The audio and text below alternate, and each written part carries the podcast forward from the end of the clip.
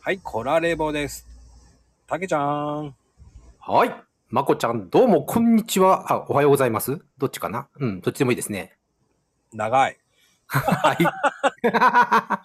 いや、あの、たけちゃんね、はい。えっ、ー、と、やっぱり、はいこうたけちゃんといえば、八百屋さんなんだけど、うん、ね、野菜。うん。うん。嫌いな食べ、野菜ってあるのああ、嫌いな野菜ね。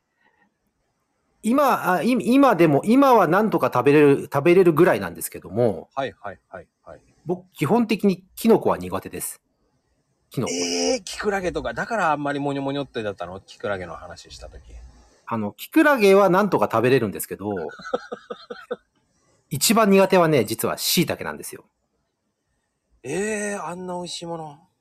あのね、そう、だからやっと大人、まあ、大人になってから普通に食べる、食べる、うん、お食べる感じなんですけども、うんやっぱりでもに苦手な感覚は残ってますよね。ああの、そもそも、ー。うん。うん、あの、き菌じゃないですか。金だね。うん。そそれを食べるのっていうのが先に来ちゃってるんですよね。あー。うんうん。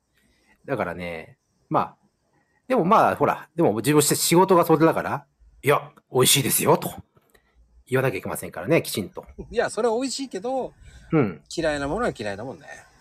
まあ、こどっかの心の底には残ってます、それは。あー、でもうん全くではないんでしょ。食べれることは食べれるんでしょ。あ、普通はうん食べますよ。食べるけども、心のどっかにそういうね、ストッパーがかかるんですよ。あー、心のドアのストッパーですね。そうです。あうんー、。あー今日もありがとうございます、たけちゃん。ありがとうございます。